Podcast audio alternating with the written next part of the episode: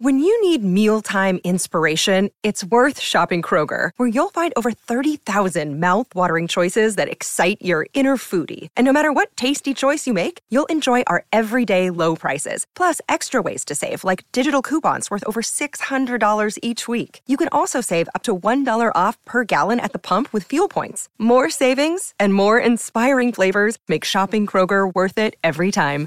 Kroger, fresh for everyone. Fuel restrictions apply. With threats to our nation waiting around every corner, adaptability is more important than ever. When conditions change without notice, quick strategic thinking is crucial. And with obstacles consistently impending, determination is essential in overcoming them. It's this willingness, decisiveness, and resilience that sets Marines apart. With our fighting spirit, we don't just fight battles, we win them. Marines are the constant our nation counts on to fight the unknown. And through adaptable problem solving, we do just that. Learn more at marines.com. What's up, everybody? Welcome back inside the horseshoe for the Monday after Ohio State 21, Northwestern 7. That's Andy Backstrom. I'm Spencer Holbrook. No Tim May. Uh, you'll see him a little later in the video. We'll do a little zoom with him, catch his thoughts from, again, Ohio State 21, Northwestern 7. Really weird game to try to break down. We were actually standing here right before uh, we hit the record button, Andy, and, and it was like, okay, how do we really put this into context? How do we break it down? Uh, just a weird, windy, wild uh, Saturday morning in Evanston. Um, but I think we're going to start uh, on the defensive side.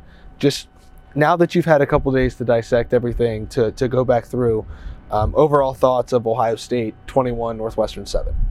Yeah, defensively, you give up seven points, and that's a win, right? But given the conditions, there wasn't going to be a lot of scoring anyway.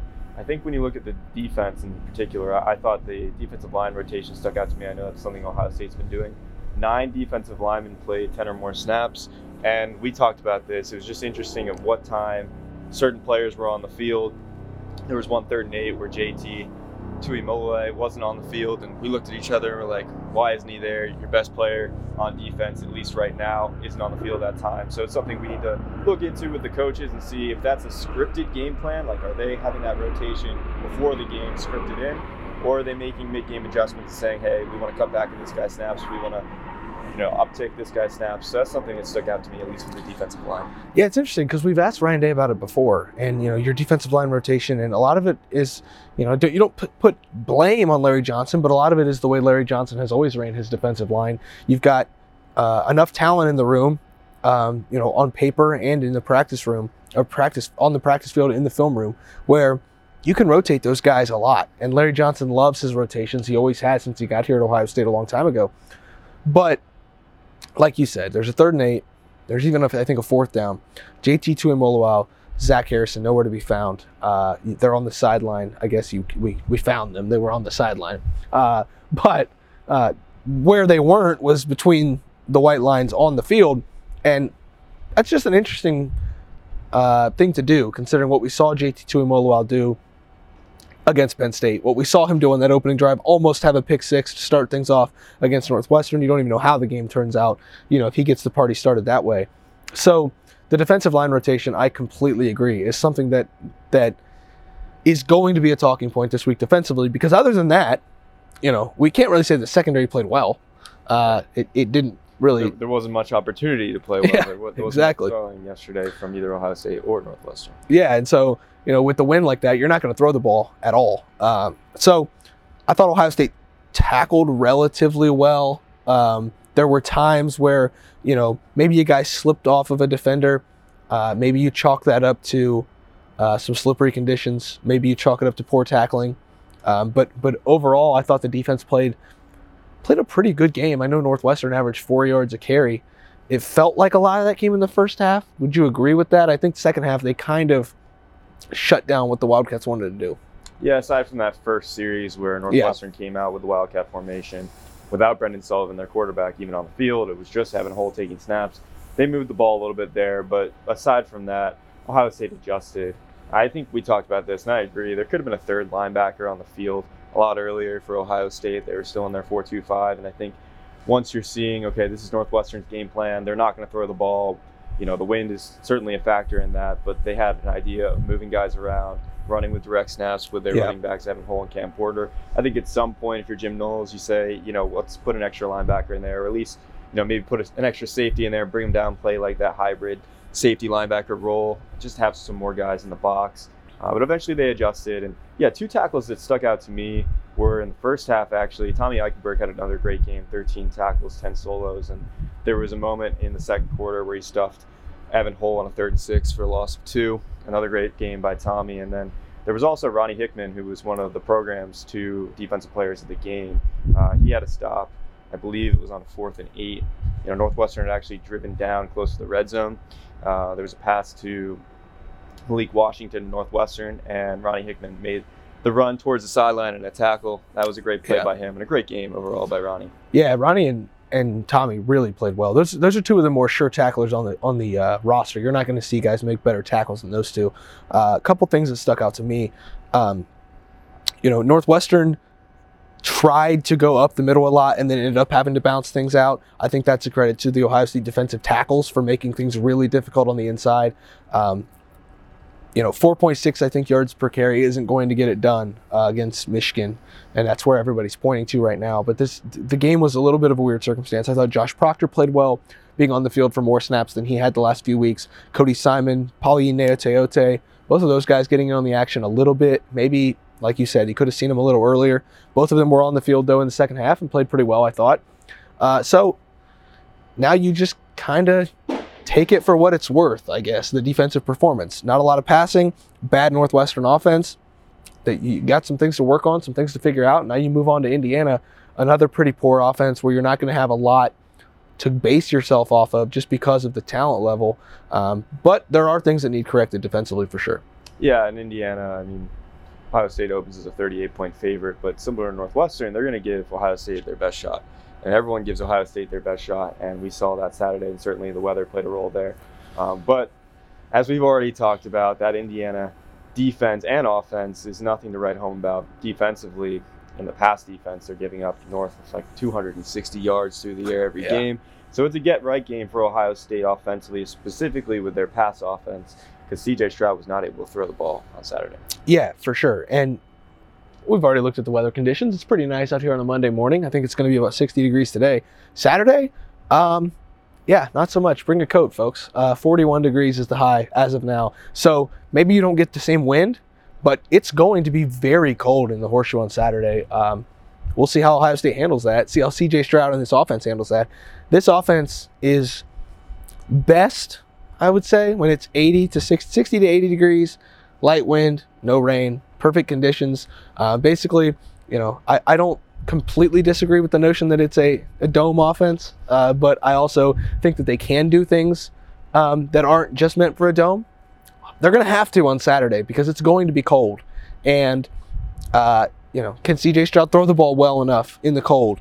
Uh, we saw the, the the weather affect them against Michigan last year in the cold and the in the snow. I don't think it's going to snow, but it's going to be interesting to see how this offense operates in 40 degree weather because you might get it again in two, in three weeks when you play Michigan.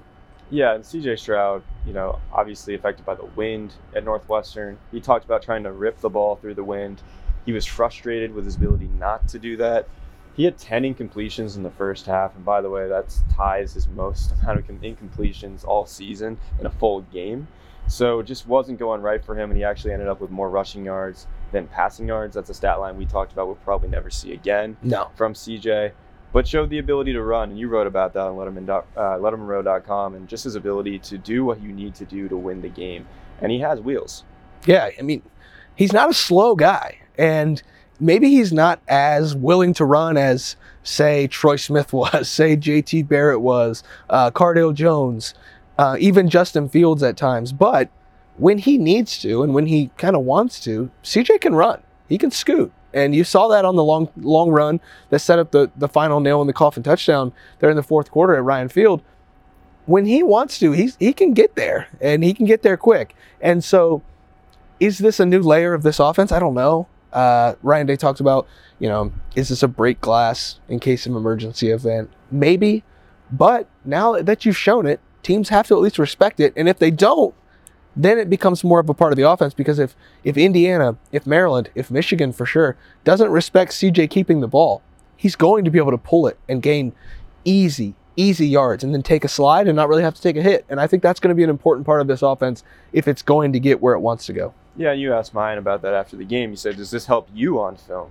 You know, with opponents looking at the zone read and seeing CJ actually pull it, that does help a running back because now there's some more variety there. It's not just like, all right, well, Miyan or TreVeyon or Dallan, whoever has the ball in their hands in the backfield, it's not that they're always going to get it he's going to pull it sometimes, and that provides a threat to the defense and makes him a little bit more unpredictable. The, the running backs in general were a little bit of a storyline throughout the week. You know, the question mark was next to Miyan Williams' name. Yeah. After leaving the Penn State game with an apparent hand injury, and then TreVeyon Henderson's the one that misses the game with it seems to be the foot injury that's been giving him trouble all year since Toledo. So we see Miyan. He has a season high 26 carries, goes over 100 yards for the third time this season, but it wasn't all good. I mean, in the first half, you know, we had that touchdown in the second half, I guess. It was 27 yard touchdown. Before that, he had 28 yards. Yeah. So that's that's not great. And there's a lot of short yardage situations. I think there was three in the first half where it was third and three or shorter, and he couldn't convert. And that's not all on him. You know, the offensive line is certainly not getting the push you want. Um, I actually looked at the PFF grades and the run blocking grades. Aside from Luke Wypler, we're all under 60 against Northwestern. So that's not what you like to see but Miyan certainly needs to have some better vision on those short yardage situations. Yeah, he seems to be wanting to take it outside, and that's not really Miyan Williams' game. And so it's just interesting. Also, you know, when your guards are getting beat to the spot on a short yardage, it's not going to help. There's not really anywhere to go between the tackles, so then you have to bounce it outside. And you know, in those situations, you got a lot of guys in the box trying to get to the ball carrier. You got to have better blocking inside, and I think it's as simple as that. And I don't I know that's not a simple thing to do against Division One talent, but like it's as simple as are you better than the guy across from you? Can you get a push? Can you get one yard? And I tweeted that on Saturday, Ohio State can't get a yard on Northwestern twice. That is not what you want to see from a team that wants to compete for a national championship. That's not going to work against Michigan. It's not going to work against Illinois or Wisconsin in the Big Ten championship game, even though we've already seen what's possible against Wisconsin. That's not going to work against Georgia, Tennessee, whoever you think you're going to play, Oregon, TCU, whatever, in a college football playoff semifinal. It's definitely not going to work in a national championship game. You've got to be able to run the ball. And when it's third and one and fourth and one, you have to know that you're going to get that yard. And right now, Ohio State isn't doing that. Like you said, against Penn State, Ohio State had 37 yards rushing before a 41 yard TreVeyon Henderson touchdown run. Against Northwestern, Miyan Williams had 28 yards before a 27 yard touchdown run. That's not going to get it done. And you've got to be able to run the ball better. Got to start fast. And maybe part of it's needing a change of pace. You know, Dallan Hayden didn't get a carry yesterday, and we've talked about ball security issues maybe with him. But at some point, if TreVeyon's going to miss extended time, especially down the stretch, you got to have a couple options there to help Miyan Williams. I mean, just to get a little bit of a break, a change of pace, as you talked about, Miyan's great in between the tackles. He's great at getting that burst. And on that 28 yard touchdown or 27 yard touchdown, he actually shot up right through the gut and then made his cut right and bounced outside. I mean, that was a good way to bounce outside, but he it wasn't premature. He yeah shot up the middle through the hole and then bounced outside. Followed C.J. Stroud for the lead blocker for the touchdown. So just having some kind of change of space, change of pace, where you know Dallan maybe can be a little bit more of the outside guy, and then you have Miyan as the inside guy. It's not so black and white like that, but you know, just a little bit of a change of pace could help them down the road. I don't fully expect TreVeyon Henderson to be out too long, um, but if he is, this is obviously something um, that's not just something that popped up last week or popped up in practice. Uh, if he is, then you start to almost need to rely on a second back. It can't just be Miyan Williams all the time. Um, and I don't think Ohio State wants it to be. And so now you're in this interesting spot if, if you notice, we haven't talked anything about the passing game other than, you know, 10 incompletions in the first half for CJ Stroud. I really do believe, after being down on the field after the game, that, I mean, passing was just impossible. I mean, there were even times where, yes, there were some drops. The uh, Emeka Egbuka drop on the, the would be touchdown pass is kind of unacceptable when when you're looking at that ball coming in the wind, though, you know where is that ball flight going? What's going on there? Is it going to hit me in the hands? Is it not? You know, there's one over the middle to Cade Stover where he dropped it. It looked like it hit him in the in the wrist. Is that because of ball path? I mean, when you're talking what O'Hare Airport in Chicago, I think seven miles from Evanston, described as upward of 80 mile an hour winds at points during the day on Saturday. I mean, what are we talking about the passing game? I mean, that, that's just not feasible to do. Um, so I credit both Brendan Sullivan and CJ Stroud for even having completions because the passing game just it it wasn't really feasible on Saturday. Yeah, but one thing that actually flew under the radar was Marvin Harrison still had five catches. Yeah, which is wild. Over 50 yards, and two of those catches were on third down. I was looking at his third down stats. Now has 14 catches on third down, which I believe is tied for 19th in the country. And of those 14 catches on third down, 13 have moved the chains.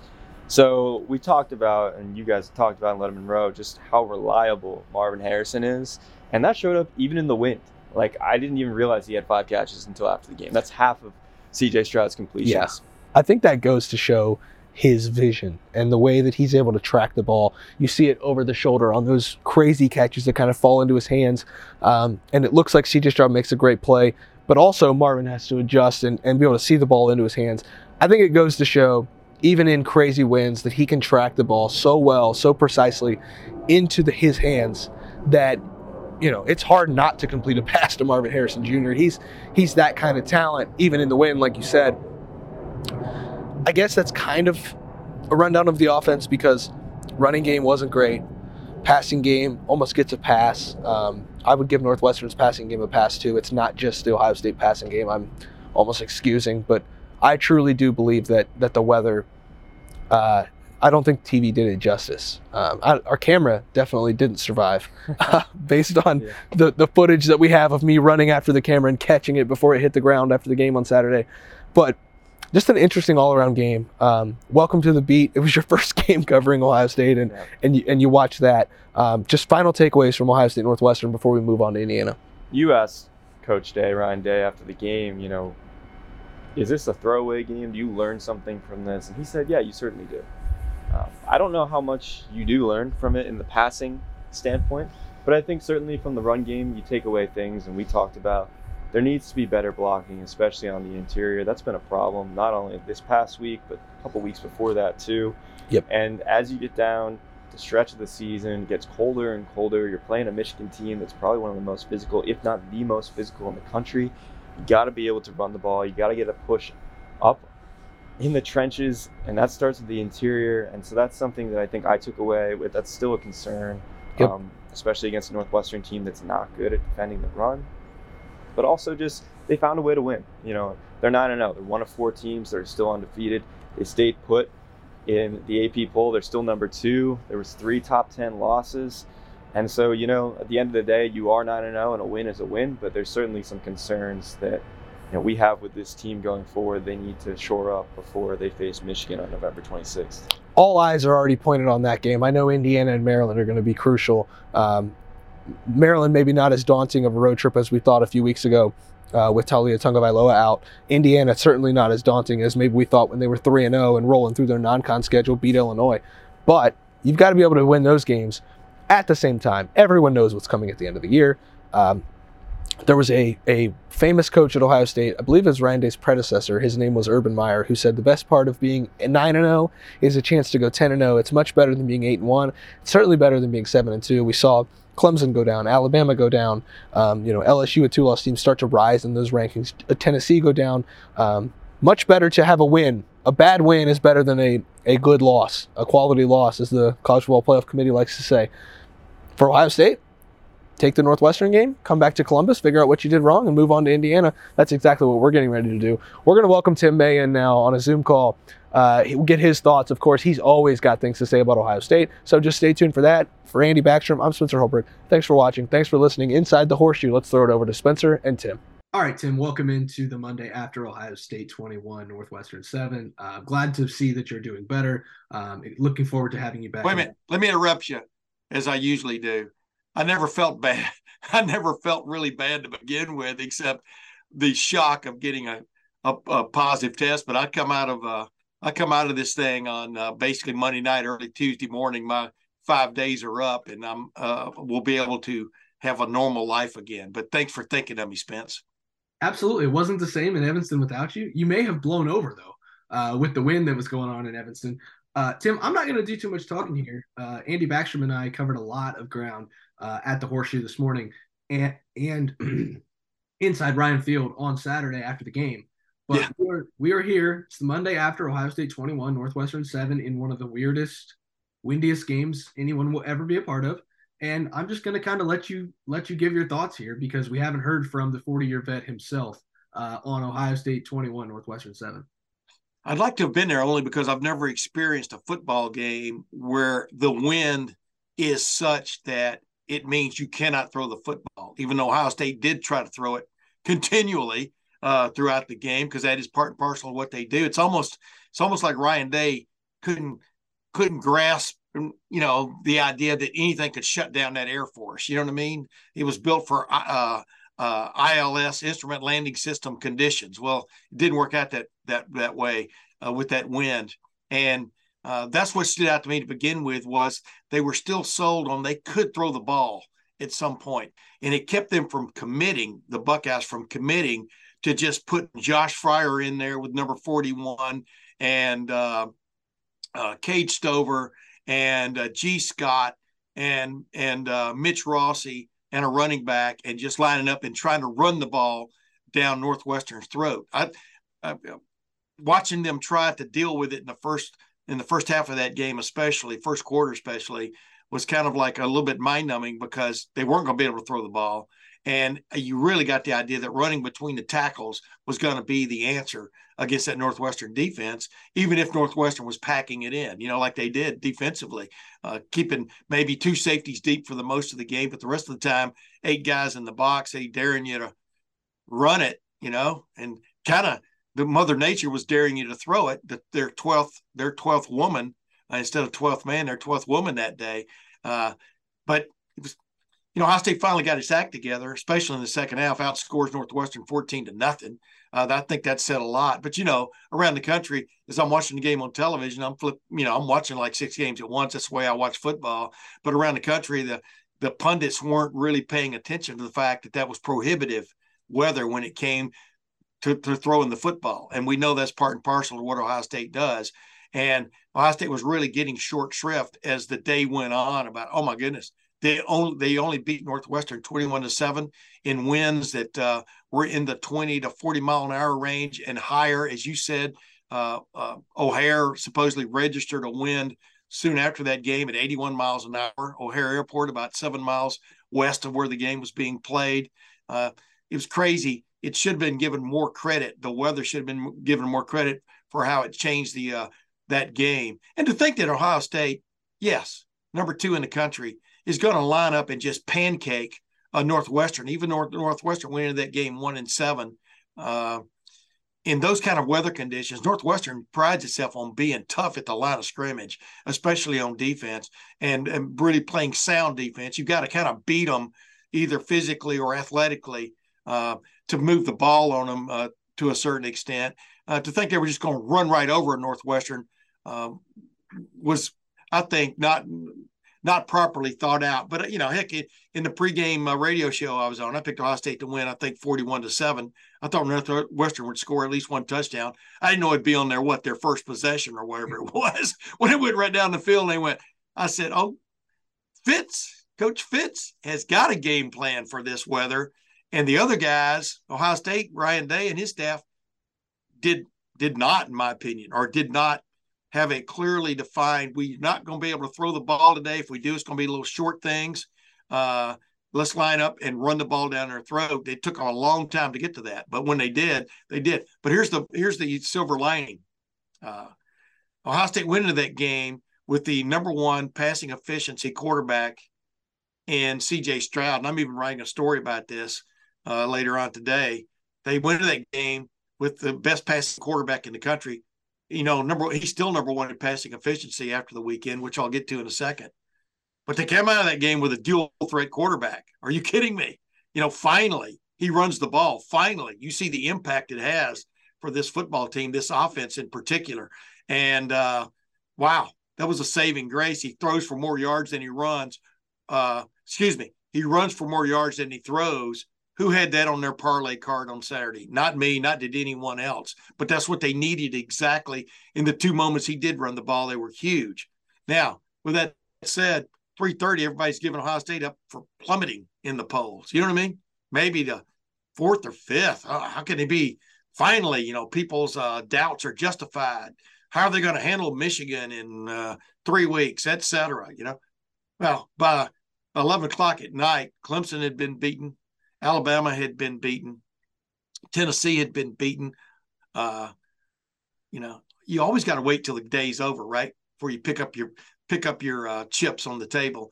And uh, Ohio State stays number two, at least in the polls, right?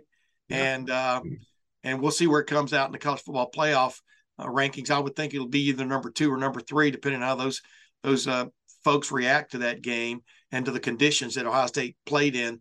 I would think any football people on that on that uh, esteemed committee will understand the the the challenge Ohio State faced on Saturday. It still managed to win by 11, uh, by, excuse me, by uh, two touchdowns. It still managed to top 20 points for a record 70th straight time.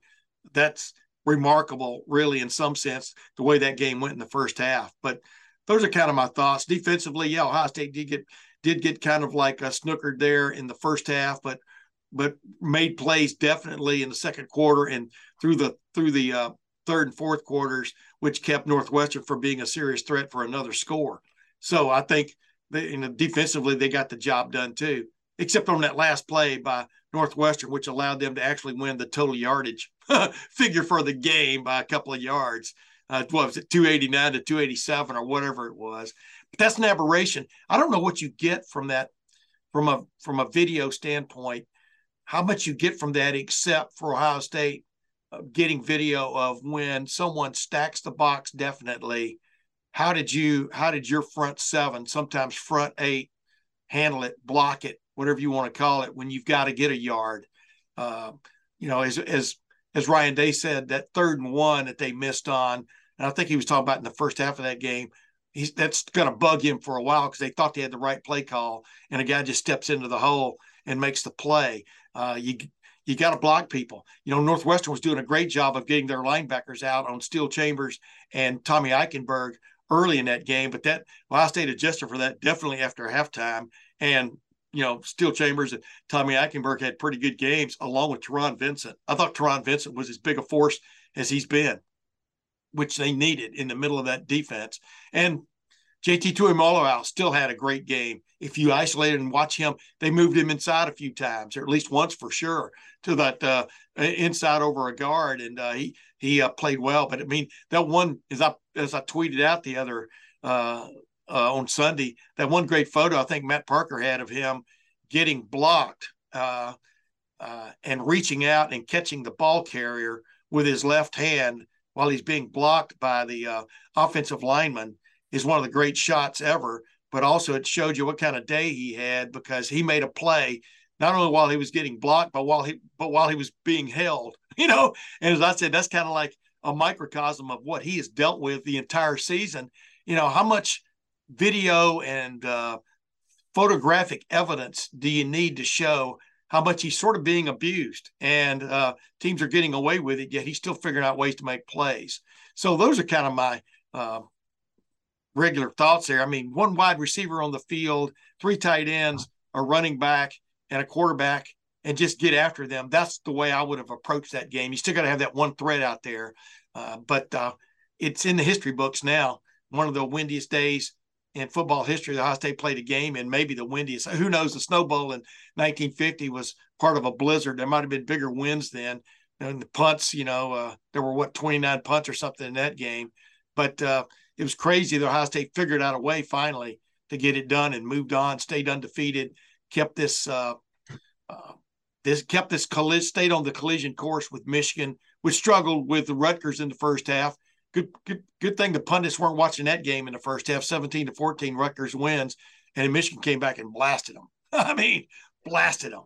As uh, Greg Schiano said, leaving the field, they don't give out uh, trophies for first halves and he was exactly right. Uh, there was no reason to give out a trophy after that game, uh, but uh, that that's what I come away with. I thought Ohio State, uh, yeah, one in seventeen they were playing going into that game. Uh, Northwestern played a lot of teams a lot closer than maybe even I gave them credit for, but Ohio State found a way to win by double digits and move on. So Tim, a lot. Wait a minute, wait a minute. Let me get some oxygen. Go ahead.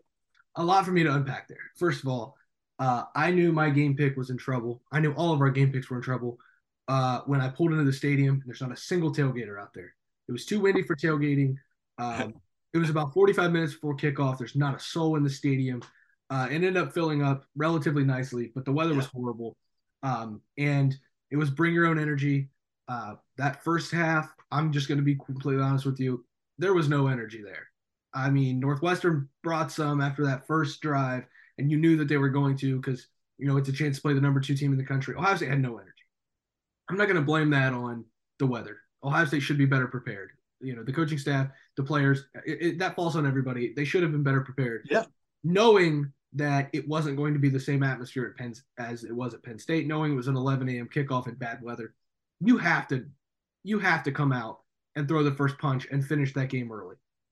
Second of all, uh, for all of the the complaints about Ohio State, they doubled up Northwestern almost yards per carry. So Ohio State did end up running the ball pretty well. Yes.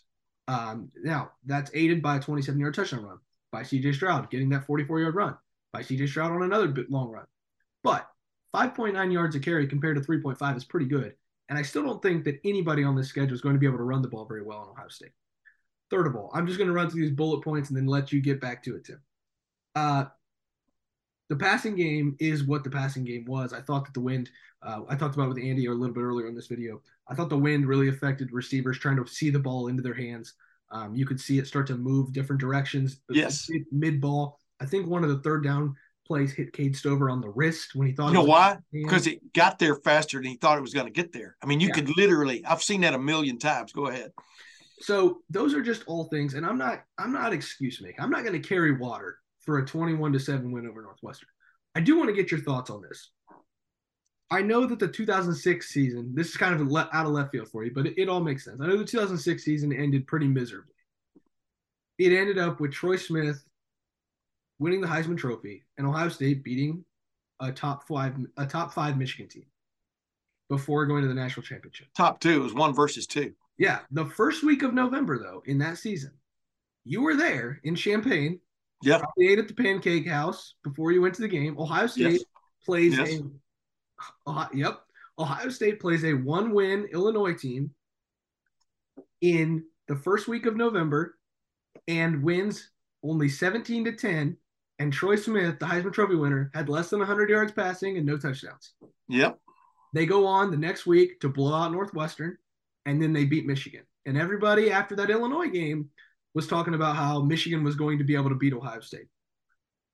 Tim, I have to ask does that sound familiar at all? Yeah, I even tweeted as the game started uh, on Saturday that you know many times I'd been to similar games like this, not not with the wind like it was on Saturday, but but still like in the 20 to 30 range at Illinois, which becomes a wind tunnel because of the stands are so high on the sides and no stands on the ends, at least back then. And uh, you only scored going with the wind, you know.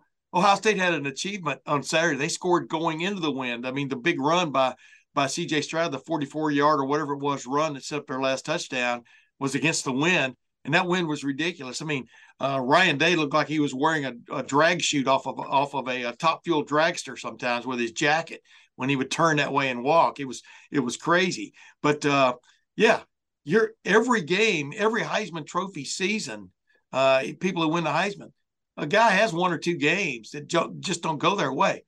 But the flip side of that is uh, CJ Stroud had a, what 150, 160 yards total offense Saturday. Uh, his best rushing game ever as a quarterback, as a Heisman Trophy candidate, and as the leader of his football team, he was willing to do what it took to win that game.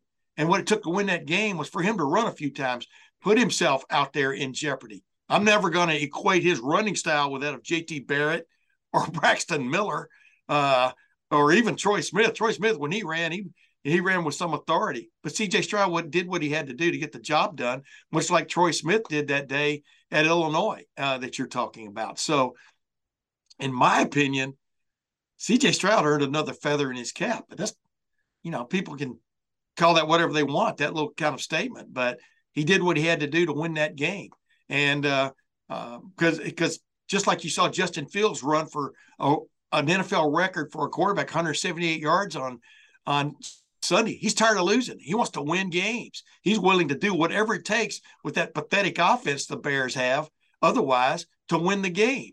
I mean, this is an NFL quarterback, and it's the same thought process for CJ Stroud. I don't want to lose this game. Forget the Heisman Trophy. He wants to play for the national championship. He wants to play for the Big Ten championship, which he didn't get to do last year as a starter, as a first time starter. He didn't get to do that. There are all these check marks that he has left on. Yeah, he got to go to the Heisman uh, Trophy ceremony in New York. Whoop de doo, right? He didn't win it, but that has nothing to do. I mean, that I'm sure that that's just ridiculous. Him, but it's really funny how what goes around comes around. And uh, going into the weekend, he had slipped behind like Hendon Hooker. Uh, I think on a lot of the odds makers list for the Heisman, Hendon Hooker, the quarterback at Tennessee. Well, the first odds makers uh, uh, odds, it's kind of redundant, that I saw over the weekend on Sunday, he was back in the lead. Uh, CJ Stroud was because you know why? Number one, his team won. Number two, he figured out a way to win a game when throwing was not the answer. Even though Ohio State attempted how many? 24 passes? 25. It was almost worse throwing with the wind than it was throwing into it. Go ahead. CJ was 10 of 26 passing for 76. 26. Yeah. Uh, 38% completion percentage. I Tim, I I think that was a waste of about 15 plays, by the way, of calling pass plays. I mean, I'm I'm I'm not absolving uh, uh, Ryan Day and his staff of some blame, maybe a lot of blame in this from the standpoint of just going, okay, throw that throw that game plan up into the wind, see how far it goes. You know what I mean? For it lands, because that was about the best throwing they were going to get that day. Now well, they did they did have a chance at a couple of big plays in the passing game, but still, uh, you could see the ball moving like on that on that throw to Egbuka. You saw the ball move. I mean, this is a talented receiver, and it hit the ball doesn't hit him in the hand the correct way because as the ball's coming, it's moving. You know what I mean? And like you talked about, it's like it's like catching a knuckleball on a day like that. I'm sorry, Spence. Go ahead. 35 runs to 26 passes when you have 40 mile an hour winds. It's not acceptable. No. It's not acceptable. And no. uh, I understand that you want to be balanced. I understand that that in critical moments you had the wind with you, and I understand that you trust your quarterback to be able to slice through wind because he's got a really good, really strong arm. Yeah, all of those factors I take into account.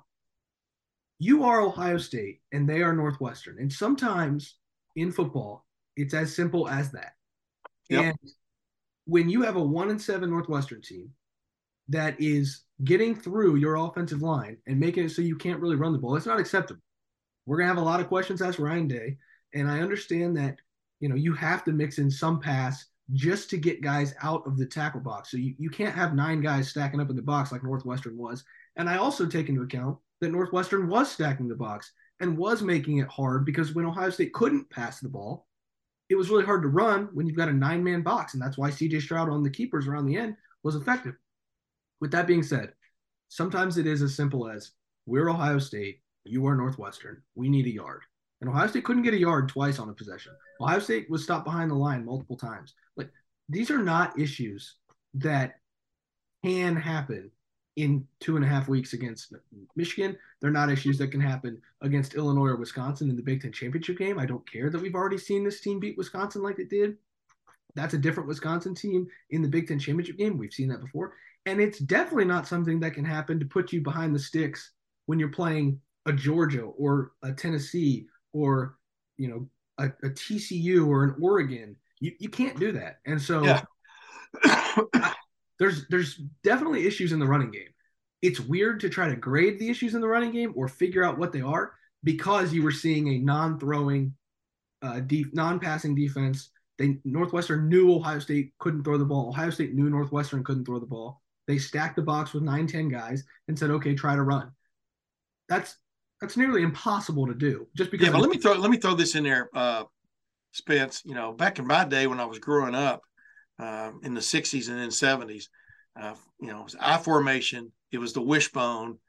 Team stacked up to stop the run every play. you know what I mean? Yeah. Or the wishbone was actually the spread version of the running game. I mean, that, you know, people think the spread just came along in the last 20 years or so. No, spread's been around.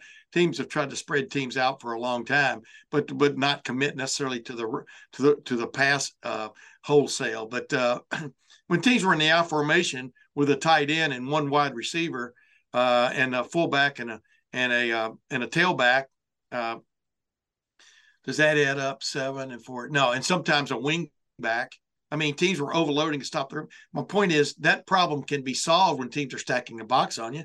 You just stack the box even more. You put eight guys.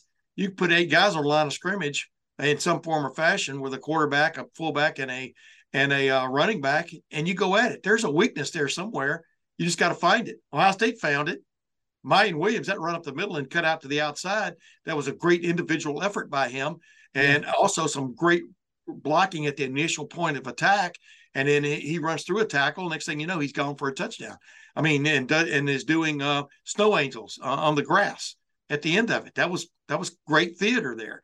Uh, the point is, you sometimes, and this this is, you know, if you have, and I think uh, Ryan Day, if he's self scouted, I mean, he'll tell you this. Sometimes he has impatience about that, about, uh, and I understand that. I understand that. But sometimes you just got to have somebody screaming in your ear, "Hey, we got to line up.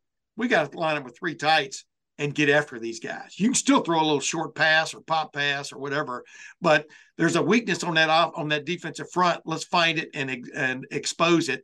And they never really got to that on a consistent basis. Although they did expose finally that nobody, nobody gives any credence to CJ Stroud running the ball. They do now. So that helps them down the road. If they want to run a zone read option, they can run it now uh, and maybe have a little bit more success. The other thing uh, that that you know might have been in his head was Miyan Williams was his only veteran running back available with uh, TreVeyon Henderson uh, being left at home with that. Believe it's like you know that foot toe sprain thing. I do I do think he's dealing with you, and I've talked about that before. Uh, so you had Dallan Hayden, a freshman, as the backup running back, and then Chip Trayanum, who had just moved back to running back full time. What two weeks ago, three weeks ago, uh, and it kind of bothered me that maybe they didn't give Dallan Hayden at least a little bit of a, a shot there in that game to just spell Miyan Williams, who the week before had left the, had left or spent the second half of that game with his arm in a sling, his right arm in a sling, after hitting the down marker uh, uh, in in uh, Penn State's Beaver Stadium there. Uh, how that down marker never got out of the way, I'm going to keep saying that's beyond me. I've watched that replay a bunch of times. That guy did a poor job. But anyway, bottom line is I can understand maybe watching out for Miyan Williams a little bit, but Miyan Williams delivered for the most part as the game went on and uh, still managed over 100 yards rushing. So I don't know. I think the ingredients were there were like like you said to line up and just pound the ball down their throat. And down their throat, in my opinion, means between the tight ends, not between the guards. You know what I mean? Somewhere in there, there was there was an there was a weakness, and Ohio State uh, rarely ever found it, which uh, I uh, attribute to lack of effort, meaning lack of effort of trying to find it, not lack of effort by the guys blocking. Go ahead now. No, I completely agree, Tim, and I think that's that's a good summation of of what happened on Saturday. Now moving forward, um, we've got about five minutes before we need to get out of here. I asked Ryan Day after the game, plain and simple, is there a lot you can take away from a game like this? Can you actually learn? Yeah, I heard you can you actually learn things from a game like this? There's plenty of things I wanted to ask him, and that's what Tuesday's for and Thursday. On Tuesday, I'm really looking forward to asking him about the defensive line rotation. Still not seeing JT Tuimoloau out there uh, almost every down, like I think he is in shape to do and can do. We're not seeing Zach Harrison out there on key downs. You know, there's a third and eight that Northwestern picked up deep in Ohio State, deep in Northwestern territory. Neither one of them were anywhere to be found. I, I don't think that's something that can happen in a bigger game uh, that that you don't feel like you know is is in hand. So I want to ask about that. I'd like to ask about pass versus run, but in that moment Saturday, what can you learn from a game like this? He says you can learn a lot. Do you agree? Oh, yeah. That you can learn a lot about your team in 50 mile an hour winds. Yeah. Oh yeah, he's right. I mean, and what can you learn? You can also learn about your running game. I mean, all right, it's Northwestern. They're not. They weren't committing I mean, they might have had guys not they had two safeties back a lot. I mean, they they didn't exactly have uh, nine men across the board there uh, at the beginning of plays, et cetera. Number two, they had some guys breaking on balls. I mean, in the secondary, I thought they did a decent job of playing pass defense. You know, against some you know obviously some balls that were affected by the wind, but their their defenders were there. Their defenders were getting to the edge. You know, that's been my big my big uh, complaint about Ohio State offensively a lot of times is they they don't really hammer between the tackles like they could and should. They were really big, like Penn State that first half. They were real big on these wide plays, those wide screens, the wide runs, and and against a defense that may be out uh, might might be smaller up front, but really quick, which is what uh, Penn State was, which is what uh, Northwestern was, that's where you got to attack them. I mean, you're not going to get uh, 12 yards every time you carry it between there, but you got to attack them there instead of going wide, which plays into the strength of their defense. Because if a guy beats one block, he's right there, and he's got uh, Emeka Egbuka on a wide screen. He's got TreVeyon Henderson running wide. Uh, second down and nine, or second down and 11. You know, that's what you're facing. So uh, I, I really don't understand that insistence of the wide stuff, especially early in games, because in my opinion, the pounding the middle – is what sets up the wide stuff, uh, not necessarily in reverse order. That's just my opinion. They have a different take on that. You can a lot of people believe you can soften up a running a run defense by throwing the ball. Yeah, you can do that. Uh, but when you're 10 out of 26, like they were on Saturday, you know, that wasn't softening much of anything. Uh, so, and it's just nitpicking now, but nitpicking with a critical eye looking forward because that challenge is coming on November the 26th if both of these t- teams take care of their knitting the next two weeks. I mean, to me, though, Saturday was all about stunning results. I mean, Notre Dame didn't beat Clemson. Notre Dame beat the hell out of Clemson. You saw Dabo say that. yeah. Uh, Iowa beat the hell out of Purdue. Iowa, a team two weeks ago that you were making fun of and basically saying they should send in their Big Ten. You didn't say this, but you were kind of intimating they should send in their Big Ten membership card for putting that kind of offense on the field. They beat the hell out of Purdue. Uh, Wisconsin beat Maryland in similar conditions, but nowhere near quite the wind that Ohio State and uh, Northwestern faced. But I mean, there were like there was a weird wind blowing throughout the Midwest on Saturday in all kinds of different ways. Uh, so uh, it was the game. It was the day to escape, to get that W and move on. And to me, that's the bottom line. Finally, in a situation like this, you get the W move on. You get a quarterback who decides to put the put the uh, team on his shoulders and run the ball. That's huge for Ohio State. I'm, I'm going to reiterate that. Like I've been saying on the radio, talking on with you and uh, on these podcasts and everything else, even my own podcast. Just run the ball a couple, three times a game, man, with your quarterback it changes everything or it changes a lot of things. And I think uh, people are going to see that. Imagine him with that with that mindset now on a day when he doesn't necessarily have to run the ball and yeah. people are dropping off covering five receivers. Imagine CJ Stroud now with green grass or green turf, artificial turf in front of him, what he may be thinking now compared to a week ago. Uh, this could be the real big epiphany moment for him in this Ohio State offense to add that to the repertoire. I'm not going to say I'm not saying he's going to be Braxton Miller again. I'm not saying he's going to be JT Barrett, but it just adds that little bit of partial. There, that was the silver lining from that uh, ridiculous day in the windy suburb instead of the windy city. Well, and now you've got linebackers with that just small thought in their head. What if CJ right. keeps it? So Tim, we're going to get into all of that and more on Tuesday after we hear from Ryan Day, a couple other Ohio State coaches, maybe an Ohio State player. Uh, on Tuesday in the Woody Hayes Athletic Center. Of course, we'll have a practice report uh, from the WAC uh, on Tuesday as you return to action. Tim, thanks for joining me. Uh, everyone, thanks for watching. Thanks for listening. Go to LettermenRow.com right now. You can get the entire shebang for $1 for an entire year. That's coverage of all of the Michigan game, Big Ten championship, potential playoff run, uh, the, the NFL combine, recruiting uh, signing day, all of June recruiting camp, spring practice, all through training camp next year, all of it for one dollar. It's a great deal. Tim and I'll be there with Andy Backstrom and Matt Parker.